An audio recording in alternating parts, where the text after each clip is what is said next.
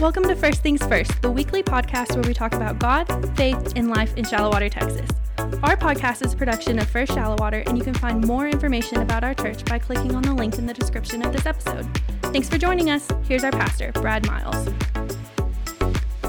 Well, welcome everybody to the First Things First podcast. Each week on First Things First, we invite amazing, interesting, fascinating people to sit down and have a conversation about faith and God and and life and family and everything, especially family in uh, small town West Texas. So, some of you, the great thing about this podcast, they're amazing, interesting people who might actually be your neighbors. So, uh, that's what I love the most about this podcast. And this week, I'm really excited to invite uh, my friend, Dr. Clinton Lowin. Onto the podcast. Many of you know Dr. Clinton Lowin. He was an interim pastor at uh, Shallowater. We were just talking about this before we started six years ago, right?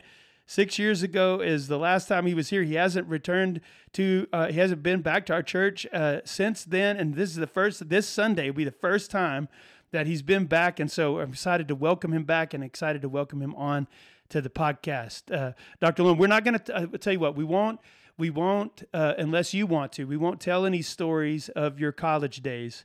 Uh, because I feel like I feel like probably most people don't need to hear about all that, right? Uh, we'll, we'll we'll keep it on the level. Is that all right? That's probably a good idea. First of all, Brad, thanks so much. Good to see you. Good yeah. to hear your voice. I think whenever we we reconnected after getting back from Germany, it was just a high five across the sky. Yep. Um, just love that the Lord has got you at First Shallowater. These people, I love. Uh, I can't even tell you how much. And and it's not the six years has not been back because not because I've not wanted to. Yeah. But yeah. because of intentionality, uh, mm-hmm. the reality of the church uh, who they are, who they're who they're becoming, and their identity. Uh, it's kind of watching them from afar mm-hmm. and just seeing the Lord at, at, work. And I'm so grateful, as I told you, um, so many times before, and even even before. Just just a yeah. a little picture of the picture was. Remember, you were one of the first that we sat down with. Uh, before you took the, the position at Wayland as, as dean of students to say, would you even consider yeah, this yeah. is a possibility. Yeah. So I, I, think that God's providence and sovereignty and all of how that works. Uh, I'm just grateful that you are the shepherd that the Lord has put uh, there at Shallowater, and I couldn't be more excited. No, listen, uh, you, uh, and it's good to go ahead and tell this story. I've told a lot of people in our church this story, but uh, it's good to talk about it on the podcast. But you're the, you're you are the one of the big reasons the Lord used you to to bring me here. One of the reasons I'm here is because of you. So you asked me to come and preach um, at the church because I was pastor in Stonebridge Fellowship, which w- was a plant of uh, of First Shallowater. You asked me to come and preach, and so I did that, and uh, and and hung out with Zach. Went to lunch with Zach after it was over, and then on my way home. Uh, and my wife called me and she was like, Brad, so how did it go? You know, because they weren't able to come. And I, I remember I told Amy this. I said, Babe, I don't know what just happened. Okay. But the Holy Spirit was really involved and moving in that. That place felt like home. I, I don't have any idea what's what what God's plans are, but God's plans somehow involve uh, bringing us to this place one day. And so immediately after that Sunday, I knew that, right?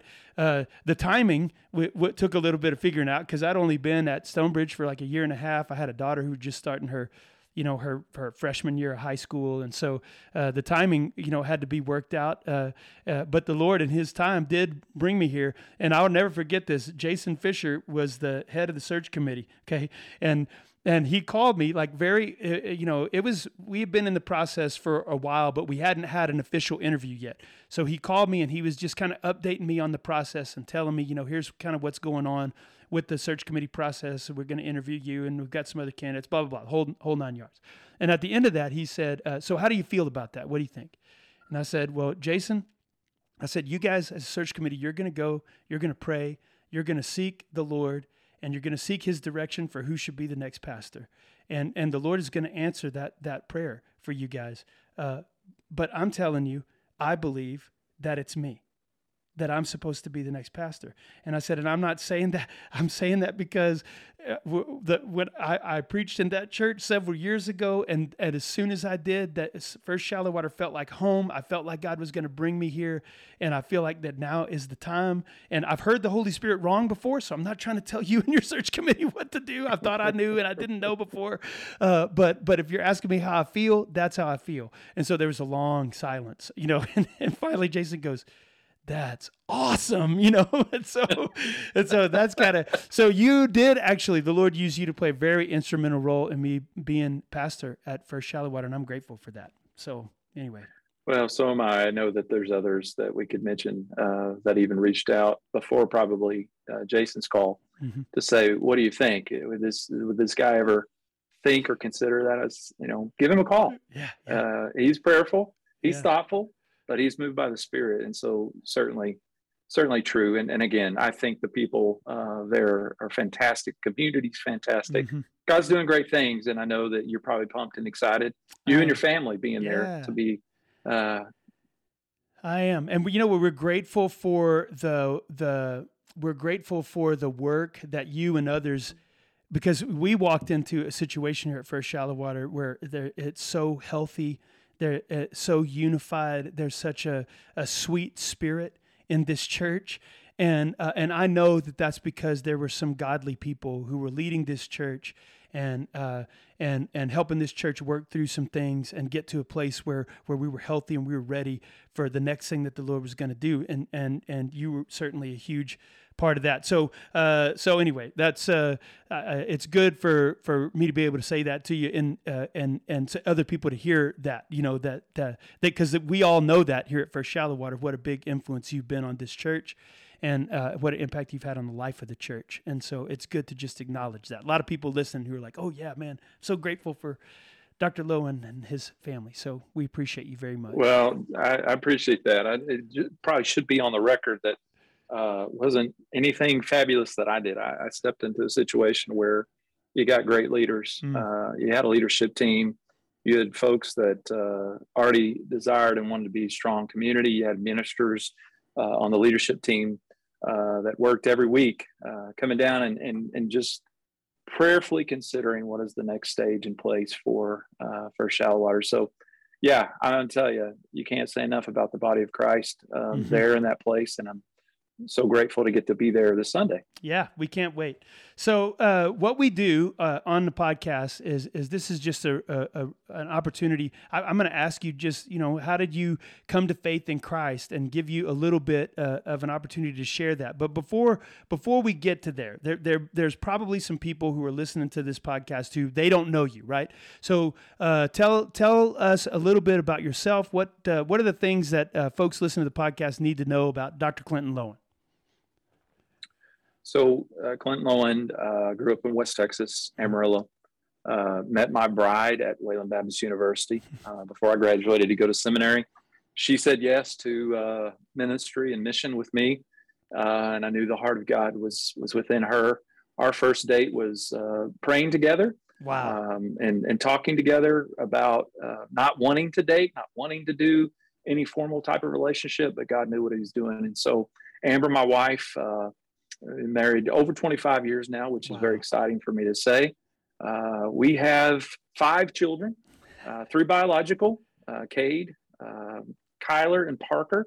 Cade is uh, off and about in Tyler now. Kyler is at Grace College in Indiana. Mm-hmm. Parker is our 16 year old who's still with us here in San Antonio. Uh, and then Michaela and Layla. Michaela and Layla are adopted too. I would call them our, our own kids because we've had them since they were two days old. And so, uh, great family. And we're located now in San Antonio, Texas. And my current position is uh, here at Wayland Baptist University. San Antonio is the executive director and campus dean. We've only been here since April, so we're still kind of fresh and new back from tech or back from Germany to to now Texas. So a little bit about us. Yeah, that's awesome. I, uh, so you have though, and, and you're not unfamiliar, but you have experienced San Antonio in the summer because that's a that's a different experience, man. It's so hot there. It is so hot. Oh, I it love. It's a different type of hot. It's sticky hot. You go out, you're needing to take a shower, but I think we've acclimated quite well. The humidity is still here. Yeah. The heat is still here, but it does actually rain a little bit. Yeah, so which is we're the, grateful. That's the trade-off. That's the trade-off. Growing up in Amarillo and in West Texas though, that's a different that's a totally different. I love San Antonio though because it's a it's truly a global city. Like if if someone blindfolded you and dropped you on the streets of San Antonio, you could you would probably say, "Oh yeah, I'm in San Antonio." You know, it just has a different feel to it, and there's only a few cities in the world that are like that, that are really distinct like that. And San Antonio is definitely one of those places. Just totally different, cool cultural experience. So I love it. It's great. Yeah, you got diversity everywhere. You've got opportunity to. What they say and what I felt is this is a large city, but it feels like a small city. Mm-hmm. It, it feels like you're connected and community. Uh, so wherever you go, there there is a, a common feel of family, and there's a, a welcome, as you yeah. denoted, a welcomeness of, folks to come and uh, be hospitable. So we've loved it, we've enjoyed it. We're still getting to know it, uh, some of the cultural dynamics and some of the beauty mm. um, and and the diversity of even landscape that that you see in Texas, from you know the hill country to the lakes and the the rivers and just the people. People are, are wonderful and beautiful. So we've enjoyed it. That's good. That's good. Well, tell us a little bit about your about your faith story. Uh, talk about uh, talk about when in your life you surrendered your heart and your life to Christ. Who maybe were some people that were pivotal in in that and uh, involved in all of that, and, and what did that look like for you? So I appreciate the question. I, I really uh, value it for a lot of reasons because the journey for me, I didn't grow up in a, in a family of faith my parents didn't attend church. Um, they were lower middle class people and were doing everything they could do to make ends meet. And part of that was working on weekends. And so dad drove a bus for Texas, New Mexico, Oklahoma or Greyhound um, and did what he did. And so he didn't really lead us towards going to church, being people of faith, if you will. He had that background, but he didn't illustrate it quite, quite often. And it wasn't until my seventh grade year that my mom started asking me to go to church. And mm I hmm. think she felt the obligation. She started seeing us grow into teenage years and started wondering what what are these kids going to turn out as? Right. Um, so she asked me she said hey as 13 year old hey will you go to church with us this sunday? I said absolutely not. I'm not going to do that. I'm not getting up early. I have no desire. I don't even know what church is outside of vbs gone there a couple times but um, I just re- I was reluctant uh, until one morning I just popped up, and I can say it was the Holy Spirit at that point. Now you know, kind of working on me, um, but got up. Mom asked the same question, and normally I would say no. I said yes, mm. and went to a small little church called River Road Baptist Church, a small uh, Southern Baptist church, and I remember hearing the pastor preach really clear gospel message. I didn't know what it all meant. I knew who Jesus was, but didn't understand what he had done for for me to redeem me, to restore me to him. But after the service, uh, Brother Carl was his name, came up to me and said, Hey, you know, you can be saved anywhere. I didn't know what saved meant. uh, so I asked him, I said, What do you what do you mean? He says, Well, you can be on a hay hay bale anywhere and, and, and the Lord could use his spirit to convict you and show you who you are as a sinner. And a lot of theological jargon at that point, but I remember right. it. Yeah. Thinking, huh, I, maybe I should consider that, but uh, I'm just going to maybe come back. We'll see. But about the same time, the youth pastor came and said, Would you ever consider being a part of the youth ministry? And certainly I uh, didn't know anything about youth ministry at that point in time. But he says, We meet on Wednesdays and we'd like to have you come. So I experienced that. And before I knew it, a lot of the people that I went to uh, school with were starting to come it was old style youth ministry where yeah. you play volleyball, you know, and hang out and eat pizza. But there was something about the people and the interaction, and particularly the leader. The leader uh, paid a lot of attention to me and, and invested a lot of, of love into me. Hmm. And through that expression, I started asking questions about faith. And I remember he asked us, he said, Hey, we're going to go on a, a, a ski trip. And then the ski trip, in order for you to come, you have to memorize the scripture. And I thought, oh my goodness, this is getting crazy now. but I memorized the scripture. And as I memorized the scripture, everybody had to go along and do it. We paid our, you know, our, our way and ski. But I remember at that um, ski trip during one of the devotional times, he he gave an illustration of what Christ had done. And he said, if you want to commit to what Jesus did to die on the cross for your sins, if you want to get into relationship with Jesus, then he gave us a piece of wood. He said, I want you to put this piece of wood in the fire, kind of as an illustration to say that I'm giving my life mm. to him. And I remember holding that piece of wood and looking at it and just starting to cry uh, because he had denoted that, you know, if, if the Lord comes back and I hadn't committed to him my life and asked for forgiveness of sin and, and, you know, aspired to love him, that I could be left. Um, and I remember crying. And so I called him over and I said, Hey, could you just once again tell me what is that? What is that prayer? What am I supposed to do mm. to give my life to Jesus? Because that's that's what I feel like I need to do.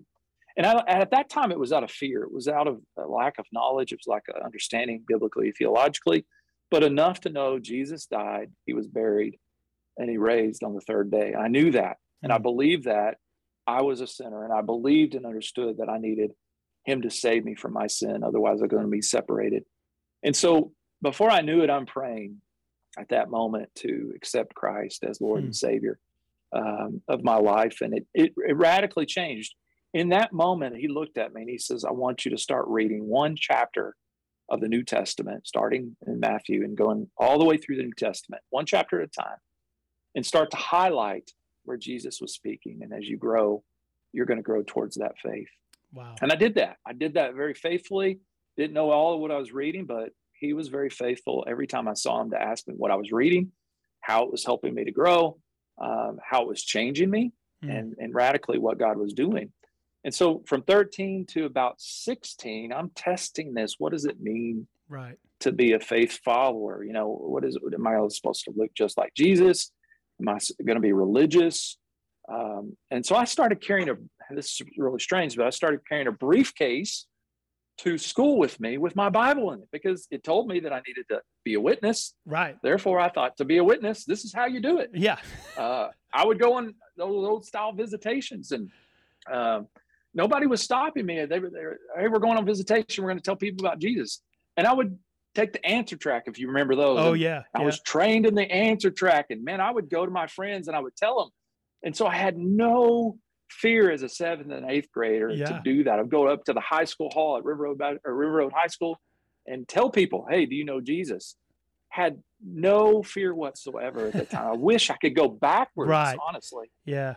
Of that time. You know what I mean? Like yes. when we were so bold in our faith mm-hmm. and enjoyed the, the presence of learning and, and illumination of God's word, the real nature of it, sometimes that dwindles over time. And I it often does. think, man, if I had the boldness and the courage that I had then, now as a believer, as somebody who who's where I'm at now, mm-hmm. um, uh, but but there's a reluctance sometimes as as time goes on.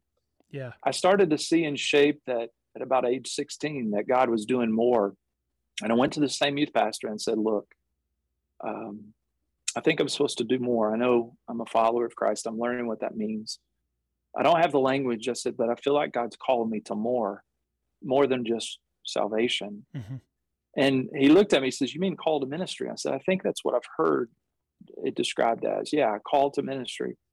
And he says, Well, look, don't worry about it. And he sent me out of his office. And I couldn't believe it. I was so frustrated. Why are you? This is what the Lord's prompted me to do. He sent me out of his office. Yeah. And and I came back two weeks later because I it was stirring in my heart so strongly that I came back and I said, Look, I don't know why you sent me out of your office at this point in time, but you did. I need to understand number one, why, because I really feel this conviction that I'm supposed to follow God as I see in the in the New Testament, uh, to to pastor, to lead, to shepherd, to mm-hmm. to be involved in God's ministry through the local body called the church. And he says, Look, I sent you away because I don't want you to be on an emotional bandwagon. Right. I didn't want you to think about maybe friends who maybe talked you into this or even a parent that talked you into this i want you to know that ministry is hard and it's difficult and uh, but if this is what the lord's calling you to you'll never um, find hope or resilience in anything else right other than this call that god's put upon your life he said if you're willing to commit to that we can pray and you can commit that to him it's it's nothing magical but it's it's yeah. a submission to god's spirit to be his minister and missionary uh, for now in the future. I said, that's what I want to do. So we prayed in his office, and he said, by the way, we want to make this uh, known to now the public. you just said, I just need to tell the Lord. he said, well, you, you got to tell the Lord, but you also need to show significantly what God has committed you too. And, and that's the local church. So come forward on a Sunday. Man. And so certainly at that little small church, uh, I came forward.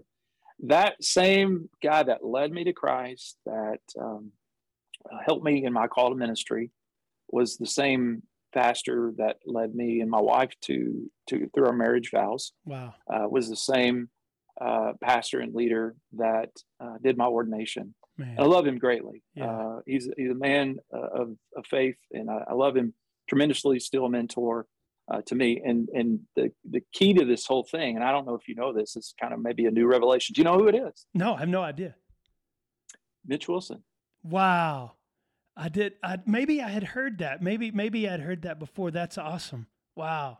Yeah. So there's an so that's another that, first Shallowater connection too. That's awesome. Yeah, yeah. I think it's a it's a powerful picture of what God has really done uh, through our my life specifically, but to look back and to think about how then can I be mentor right. to other folks uh, like me. So my the ministry call led me directly to Wayland and it led me quickly to youth ministry in West Texas at First Happy and First Olton, um, and, and, just kind of showing me that I too could help young people uh, with their call to faith mm. and their testimony of a call to ministry, which, as you you know a little bit more of my story, but led me really back to Wayland to mm-hmm. be a professor, um, specifically in the School of Ministry and Mission, uh, School of Religion, to be able to help people with their calling and the relationship of that call, to see the potential in people and to help them with that potential to be who God wants uh, wants them to be. Yeah, which is you know, there's a, a few things that really strike me about your story, and uh, the the first one is that you visited a church for the first time. Okay, you went to a church for the first time, and after the service, the pastor and the youth minister both approached you, right, and and spoke to you about salvation so, um, so clearly the Holy Spirit was working, right? Because these guys are, are both of them identified that you're a person who needs to know Jesus. You know, they haven't seen you before. They don't really know you, but, but they're, but they went out of their way to speak to you, right? And to talk to you about it. And, uh, I, you know, I just, I think that's a beautiful thing that happens sometimes at churches that, uh, you know, that we wish would happen more, you know, but uh, but it happens sometimes at churches where the Holy Spirit just leads some people to just call something out of you that you don't even really see as there yourself, you know, and uh, and for both of those guys to immediately speak to you, you know, uh, about about the love of, of Christ immediately following the service. And then that, you know, that eventually is what leads you to a place where you're ready to give your heart and your life to Christ. You know, that's what keeps you coming back. Them, them pursuing you, right? Them going to you is really what uh, is really what kept you coming back and what led to you eventually committing your heart and life to Christ. I think that's beautiful, man. I think that's awesome. Yeah, I'm, I'm grateful. I'm grateful that those guys at the time they were faithful to their call of, of reaching between that gap. Yeah. Of assumption, assumption being that hey, you, you're coming to our church, you must already be a follower of Christ. Sure. They didn't allow that assumption to be true, and they didn't they didn't do the alternative either. They didn't browbeat me no. with uh, the Bible. They they built a relationship. They did it over time. Um, you know, it was big to have fellowship meals with this particular church, and I remember going to those uh, spreads of of, of wonderful uh, goodies that people would bring. Yeah, and even over that, it, it was just a natural conversation for Brother Carl and Mitch and others to to say to me things, hmm. spiritual mm. things, yeah, and not to to be fearful of what it may make me feel like. And it wasn't an awkwardness for me then. It wasn't awkward to have that conversation. It was, oh, mm. they're asking about me. They want to know about me. I'm not, you know, intimidated or pushed back because of that or fearful. I didn't have language to describe it. Right. But at least I I saw that they were taking steps to be interested in who I was, and therefore I think you're right. The Lord was using that to regenerate my heart, to, yeah. to help me understand his calling in and through uh, witnesses such as them and, and the church as a whole to point me towards faith um, and mission in this case mm-hmm. for now and in the future. Yeah. If, uh, if we, if we could get our heads around um, what the Holy Spirit can accomplish with us if we're if we're willing to just uh, you know follow his prompting and, and actually just actually speak to somebody you know actually just have a conversation with somebody like that you know?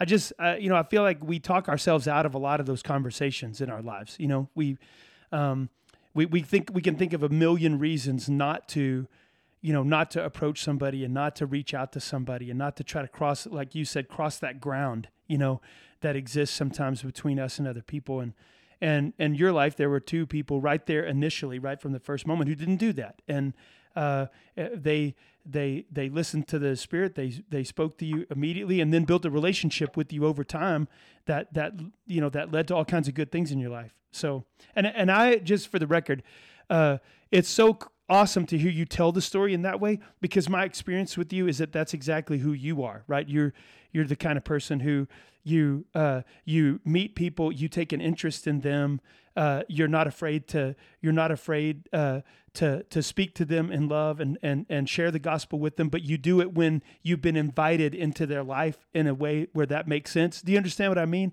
And uh, I, I, do. I, I think that's important to, to hone in on. I mean especially with with all of us as christ followers is that there there is a you know an art to of course sharing the gospel and there's a process there's a science to it um, as well. You know there's pieces and parts of what we do in that witness but one of the things that is very important to me is because I learned it from the early church that I was talking about, as well as examples that I had moving through my my growth, is people typically demonstrated the gospel way before we had the conversation. Yeah. And the demonstration was an extension of a handshake, which meant I belonged. Mm-hmm. I belonged to something more and, and bigger.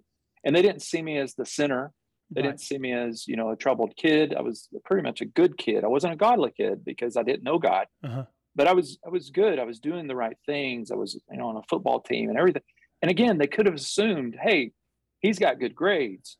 He's on the football team. He's on student council. He's on the honor society. They could have just assumed that because I was a good kid that I was godly. Mm. That would have been a horrible uh, opportunity. But through the extension of a hand of, hey, let's go eat right together at Taco Villa, big, big time Taco Villa in Amarillo. If you've never had Taco Villa, yeah. that was that was the place. Or it was a uh, hey, let's let's go and in between the volleyball uh, expression of youth ministry going home, it was where that ministry point started to take place. Right. So let me tell you a little bit more about the story of Christ, and let me show it by how how I love.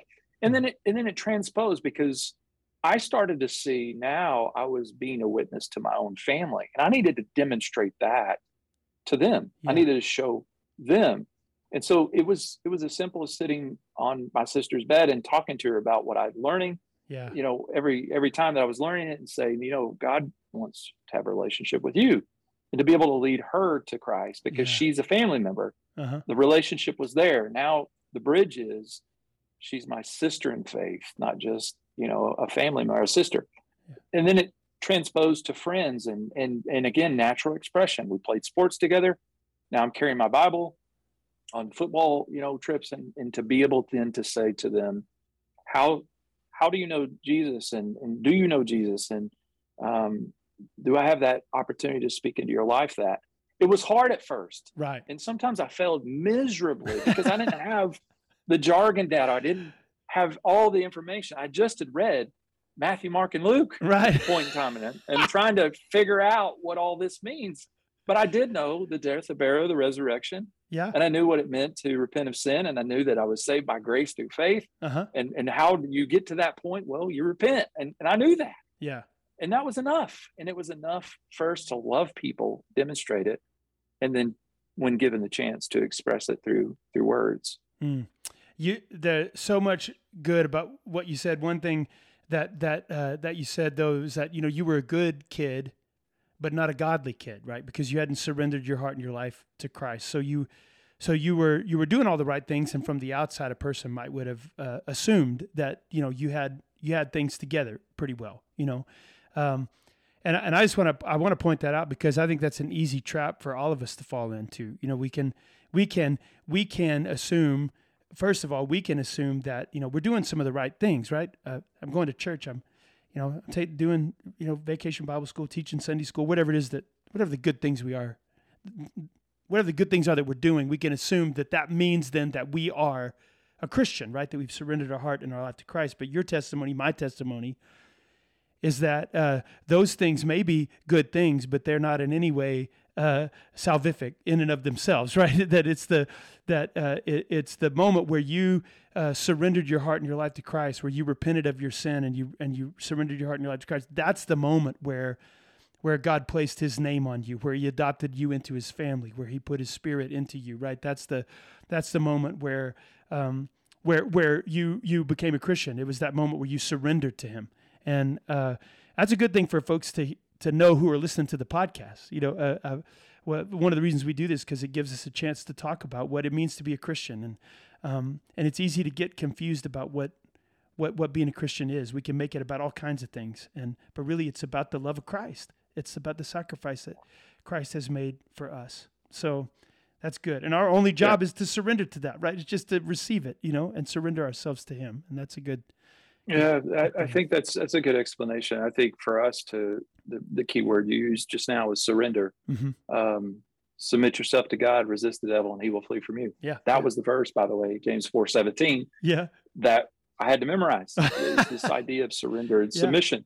And and and little little did I know that that passage was the gospel early on for me. Is right. I I was self sufficient self-contained. I could I could control and do what I wanted to do, mm-hmm. but it meant turning control over. And I, I didn't know that. I didn't understand yeah. that piece of Lord. Right. Now Savior, I was learning because He redeemed me, but yeah. the Lord piece is what from then 16 to you know 18 exploring. Hey, wait, I can be a cultural Christian. Yeah. I can blend in now, even though I'm called to ministry, I can still kind of blend in. Mm-hmm but the difference that I was learning is God is calling us to obey Him. What does that mean? Of course, I was baptized, and mm-hmm. you know, and I saw, and I, and I still embraced that moment that I was of this symbolic change that was occurring, of being regenerated. That mm-hmm. it, it's not an instant manifestation. That right. sanctifying grace is happening even still today. Yeah, of, of what God is doing. But but I did know that at the time it wasn't a vogue to talk about what Nicodemus talked about, which is what does it mean to be born again? Right. and so at 13, I was born again. Right. I was truly, as I think John Piper and others have said, I became fully alive. Yes. Before I was dead. I, mm-hmm. I wasn't just messed up. I wasn't in the hospital sick. I was dead. Yeah. Because of sin and and I didn't understand that. I thought I was still alive. I'm still functioning. I'm still in control. Mm-hmm. But I think that's where the enemy sometimes tries to pattern this. You are self-sufficient. You are capable. Mm-hmm. You are able. Just do the good things that you're supposed to do. And so back to this idea of being good, you know, Christian Smith talked about it with moralistic therapeutic deism. Mm-hmm. Moralistic, just be good, and, and that's good enough for the world and even Christianity. Um, therapeutic that God is for you. He's a cosmic butler to do things for you. So just call out to him at any moment. He's like a genie and he'll show up. Yeah. And and then the, the theological idea of deism is that God is somewhere, but he's not close to me. Mm-hmm. And though he wants to maybe have a relationship, it's distant. And all three of those are the wrong theological picture of who Jesus is. Mm-hmm. But sometimes we don't mean to do this, but sometimes even in our churches, we we can teach moralistic therapeutic deism that that God is here to serve us. Um, that's kind of a cat type of theology. If you know, a dog theology is we're loyal to to God, but yeah. in a cat theology, uh, you know, He does everything that we need need Him to do for us. That's um, right. The, the the picture, you know, even sometimes as we teach Sunday school, if if we still use that term, um, a lot of times we'll just do moral uh, theory, moral theism. Hey, just do this, be good, be nice. Mm-hmm. But but what I see is we're broken, we're jacked up. We're, yeah. we're not gonna be able to through our own will accomplish good things. Mm-hmm. We're and so I'm optimistically broken, and I had to learn that that I'm still going to mess up. I'm still going to screw up. I'm going to try to obey through God's Spirit and enabling, but also I have to be truly optimistic in in the brokenness of who I am. Yeah. I embrace the sinner, but I don't stay at that. I stay towards the fact that He's called me to sainthood, to be um, uh, renewed, mm-hmm. uh, regenerated, so as to be uh, His hands and feet. So I think the struggle that I had early on in my faith, even in college, was figuring out, man, I, am screwing up more than I want to. You referred to earlier the, yeah. the the years of of figuring out, you know, what is the, the level of test. I don't think I was a, a bad person no. or a bad kid at that point in time, but I was still trying to figure out the Lord yes. side of my faith. And though I'm forgiven, how do I live in that forgiveness mm-hmm. by His grace, but also seeking to uh, have a synergy with Him as He redeems and restores who it is that I am. Yeah. So it's hard. Yeah. So t- talk about some, talk about now, if you would, some moments where you really felt um, God growing you or stretching in your faith. Maybe some of those moments where you were learning about the lordship of, of Christ. Where, you know, what, what were some things that you that you went through, walked through, where where you really felt God's presence moving you and growing you forward? Well, I, I think first I would mention that the idea of, of becoming a leader, um, not just in the church, but in any channel mm-hmm. of society, we play on this area of, of what, are, what, are, what does a good leader and what does a good leader look like?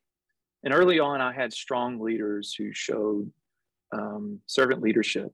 Mm-hmm. And in that, they truly did show a strong uh, characteristic of humility uh, with will with and the picture of jesus really yeah they were showing me this is how you lead um, so my identity was was being forged and fashioned in this way to understand this is the way of leadership however when it, it contrasts to the world standard of, of leadership it's which is a different one it's more power mm-hmm. um, and and position and title and so for me over the course of even as we speak today, it's it's always a struggle to crucify the flesh of the mm-hmm. desire to achieve, yeah. the desire to climb the ladder, to ascend to a place. Mm-hmm.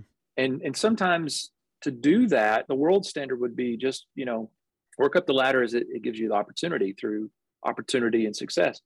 And so for me, I've had to learn, even of recent, Lord, what are you doing to show who I need to be who I should be um, for you without the title. Strip the title. You keep introducing me as Dr. Lowin. Well, before I was Dr. Lowin, I wasn't that. I wasn't. I didn't have that title. That title didn't give me identity. Right. Nor did it when I got a master's. Nor did it when I got a bachelor's. It my identity is in Christ 1st mm-hmm. and foremost, and to be reminded to come back to that place is where I have to often drag my flesh and say, "Remember, you have nothing yeah. without this and then and then it be then it becomes defined in roles that i play as mm-hmm. as a husband as as a father as a leader uh, in an academy you know like wayland here and in the church as a pastor or a servant however it is whatever i, I can do to be faithful um, to those various lim- limits comes back to once again humility i'll share a quick story when i was in seminary God humbled me in a great way intentionally. He needed to show me this because I had such pride mm-hmm. because I had a degree. Yeah. I had a bachelor in religion and psychology. I'm ready to go make a million bucks and I'm ready to go do great things for the Lord. Yeah. And I remember when I got to Southwestern, I'm I'm on the campus and I'm thinking nobody cares that I have a bachelor's. Right. I can't really get a job to support my new family, my wife she's supporting me in seminary and a yeah. humble pie keeps coming whenever i finally get a job and the job is at the landscaping department at seminary. Wow. They give me a, a green tag that says clinton Lowin clinton w. Lowin and it, it, says landscaping. I carry that um, that name tag around wow. everywhere i go. Wherever i'm at in terms of, of you know where i set up my office at home I put it in a place that I can always see it because it reminds me at that time, God was teaching me to be humble and to use every opportunity, whatever it is that He gives me, as a way to serve Him. And so, you know, throwing sod down and, and digging holes for the seminary, it wasn't ministry that I thought, it wasn't a living that I thought, but it was where the Lord was putting me. And every once in a while, He'll do that to me. He'll right. He'll bring me back down to reality to remind me uh, you're nothing with those titles. You're mm-hmm. nothing with the positions. You're nothing with the power unless you are tied to me as the vine. No doubt. Uh, then you can be my branch. Then you can be used for my purpose.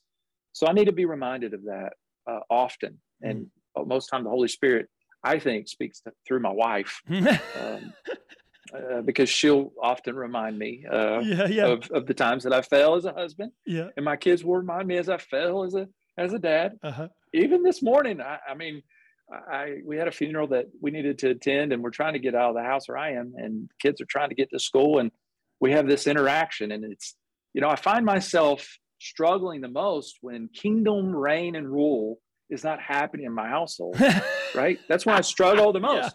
Yeah. Lord, we want to be orderly. We want to we want to show our example and our witness, but it's not happening. and so what I do instead of being humble, uh-huh. I you know I get into the flesh side and I start to try to order it myself instead uh-huh. of getting on my knees to pray. I, I start to try to control.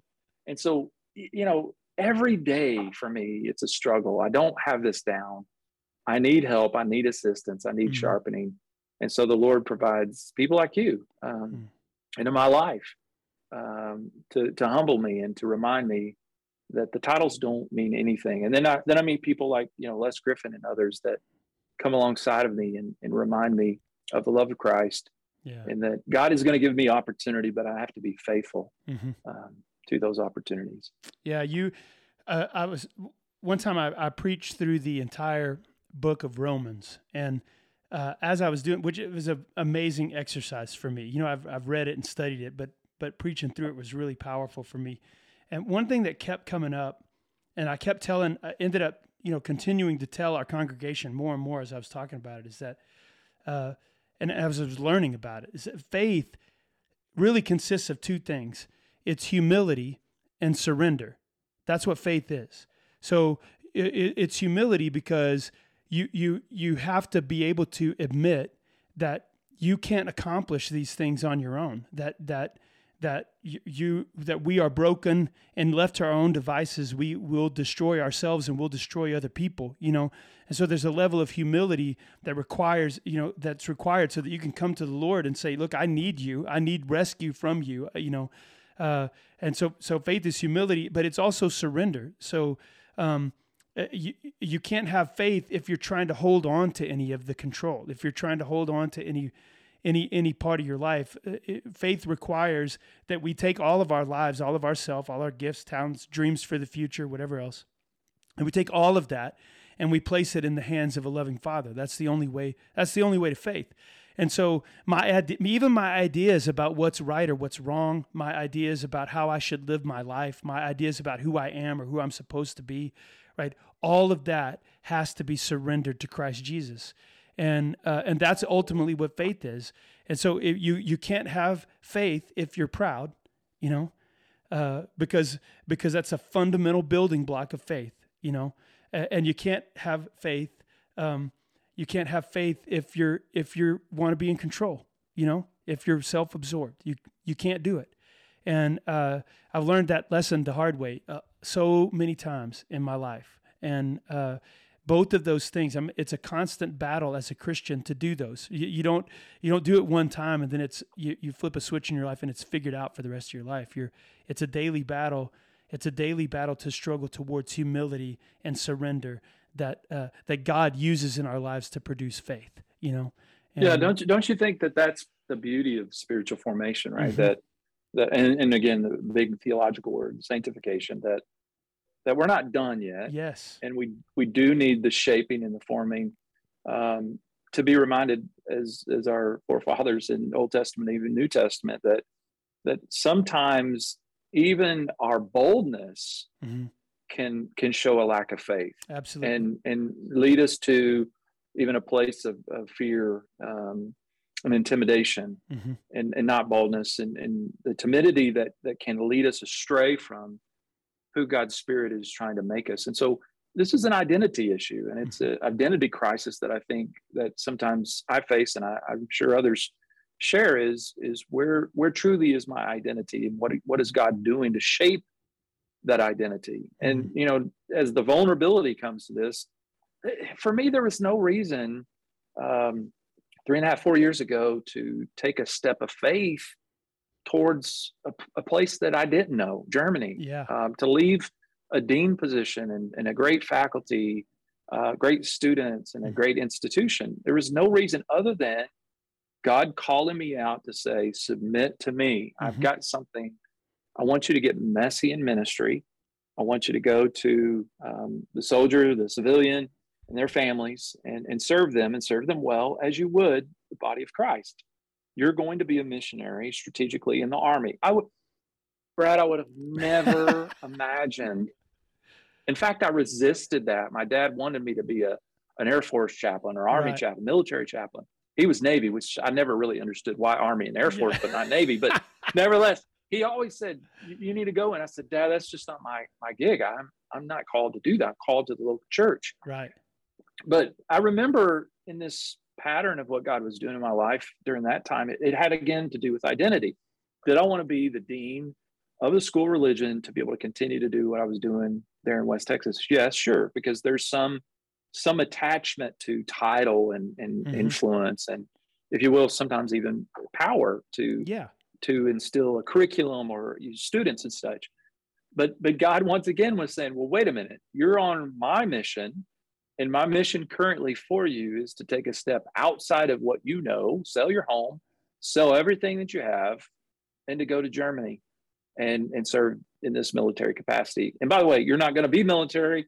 You're going to be a civilian with all green suiters yeah. surrounding you. And so the step of faith was once again am i going to be fearful mm-hmm. of god's mission uh, am i going to be faithful i've been telling my students hey go wherever the lord calls you right now the test comes to this guy who's been telling them that the Lord wants to use you in a strategic way. You should go wherever God's calling you. Right. Now I'm having to eat my own words yeah, yeah. and pray through it. And I remember a three hour conversation, a wonderful conversation with Dr. Hall, who, as we embrace this idea of why would you not sign your contract? Mm. Well, it was because what the Lord has put on my heart. And I'll never forget what he said. He said, you know, I know you as as a person of Christ. I know you as a leader who's been a pastor, and I know that you're a prayerful person, and that if this is what the Lord is doing, you you must do it. He said, "We'll miss you, and we would want you to come back at any time, but we will miss you. Mm. But we know that you would be faithful uh, to God's call." And so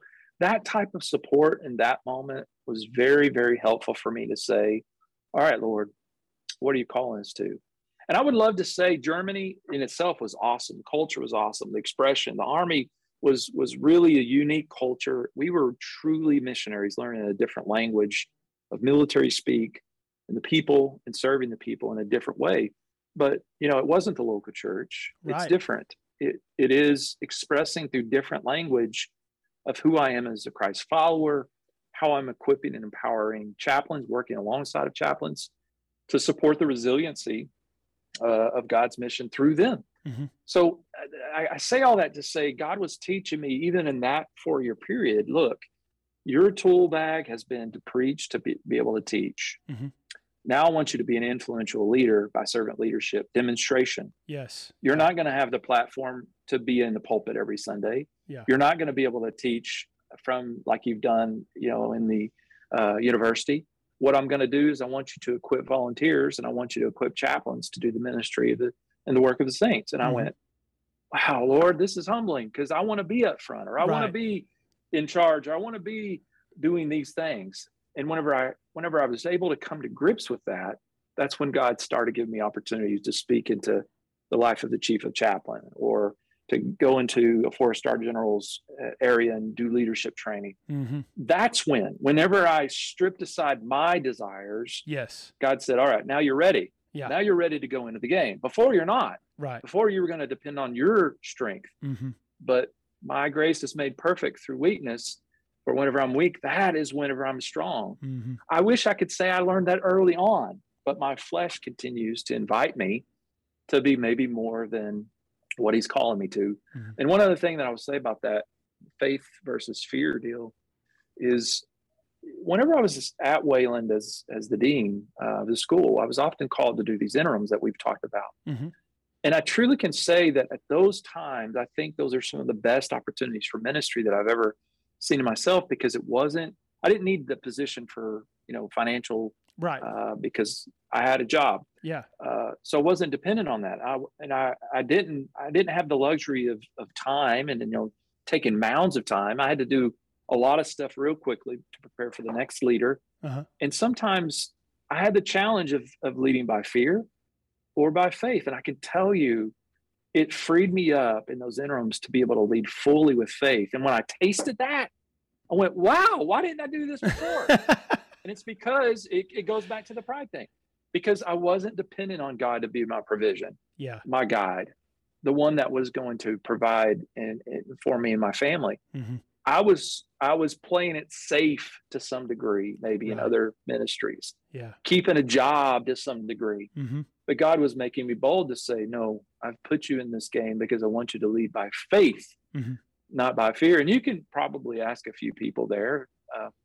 At Shallowater that they probably saw those moments that wow, this was a bold thing to do. This right. was a bold set of circumstances. Mm-hmm. You could go to Dimmitt and ask the same thing, or um, to Littlefield or to Plainview. Mm-hmm. These opportunities that I've had a chance to just lead in this capacity has been for me to strip my identity and say, This is not about you.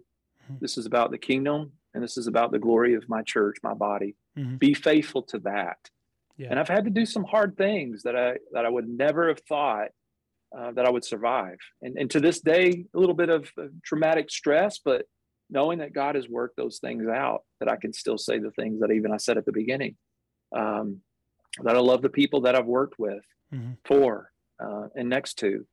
But I think as time goes on, as God sees more potential in all of us, mm-hmm. He'll put us in the games that He wants to put us in at the right timing. Yeah, yeah, and the the, the that desire to be faithful um, to what God has for us, what God wants for us and from us in that moment. That's the, you know, and, and to surrender to whatever that is. That's the trick. That's the the challenge I think for all of us in whatever season of life that we're in. You know, if you're if you're listening to the podcast right now and you're wondering, wow, you know.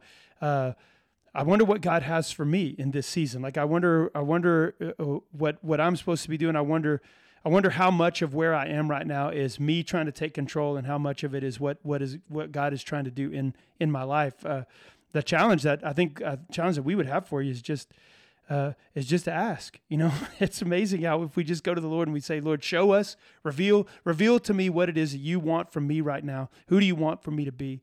Uh, it's amazing how God faithfully puts people in our lives, speaks to us, reveals through His Word the things that we're supposed to be and who we're who we're who we are and uh, and surrendered to Christ. Uh, ultimately, the bottom line of it is that surrender to Christ is supposed to be the foundation of of who we are for sure. So no matter where we are, no matter where we're serving, no matter what title, position, whatever else, you can be you can be uh, you can be useful to the kingdom of God in powerful ways, whether you're surrendered to Christ as a landscaping, you know, uh, person at the seminary, or whether you are the executive director for the San Antonio campus. In both of those ways, you can be equally used powerfully by God if you're surrendered to Him.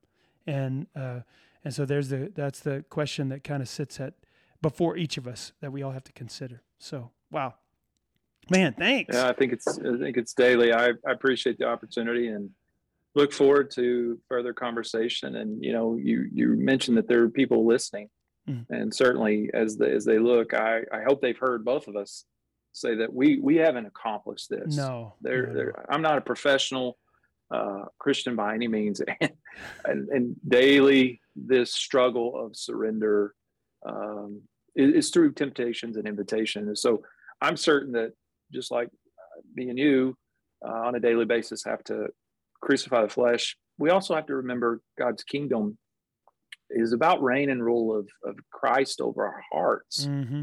We are not the king. He is the king. He is the Lord. And so the simplicity of Christianity seems simple and easy enough, but it's us reminding each other, mm-hmm. like those bold witnesses at the beginning of my story, yeah. being willing to go to a brother with love and to say, let's pray together, let's talk. That's why community is so essential. Small mm-hmm. groups, connection groups, uh, life groups, whatever you you know whatever you guys uh, are embracing with that, um, because that is that is truly that life on life, and it's hard for us to get um, real with the Father if we can't get real with each other. Absolutely. And so, I, you know, I I struggle that you know we can't get enough of that, but we have to make time mm-hmm. uh, for that. So hopefully, somebody listening, you may be out of community. It might be an opportunity for you to rejoin community. And I can tell you a great one is for Shallowater. So if you're looking for a place uh, to be loved, to be cared for, and that this these people are not perfect. Um, we're not perfect, but we do serve a perfect God mm-hmm. who has a perfect story, who's invited us into it. And I think it's uh, you got a great shepherd who understands these dynamics. Is not there for power, but that, there to serve as a servant leader. So, Brad, I'm grateful for you. And mm-hmm. once again, I think God is doing great things in and through you and your family. So, keep up the good work and uh, look forward to seeing you, high fiving you.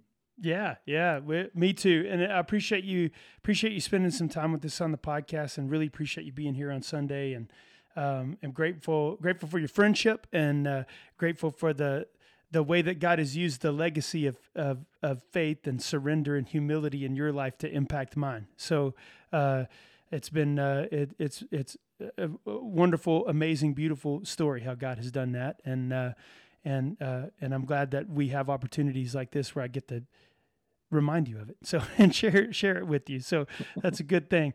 Uh, so really, thanks for thanks for joining us. If uh, those of you listening on the podcast, make sure that you are at church on Sunday. You're going to want to hear uh, you're going to want to hear Clinton Lowin uh, testify to the goodness of God at church on Sunday. And uh, like you said, if you're looking for a church home, um, we would we would love for for you to visit us and see what God is doing at First Shallowater. We believe He's doing really good things, and um, and this is church, uh, uh, a body that is full of people who uh, who love Jesus and who love others, and and uh, and we'd like for you to join us. So um, thanks again, Clinton. It really was an honor to be with you, and uh, and for those of you who are listening, we'll uh, we'll see you around town real soon. Thanks for tuning in to First Things First. We want to invite you to join us for worship this Sunday at First Shallowater. You can find us at 703 Avenue J in Shallowater, Texas. Our Sunday morning service starts at 10:30 a.m. Click on the link in the description of this episode for more information about our church or if you'd just like to reach out to us. Check out the previous episodes of this podcast. Make sure you do that. We really have had the privilege of hearing some amazing stories. And make sure you check back each week for a new episode. Until then, We'll see you around town.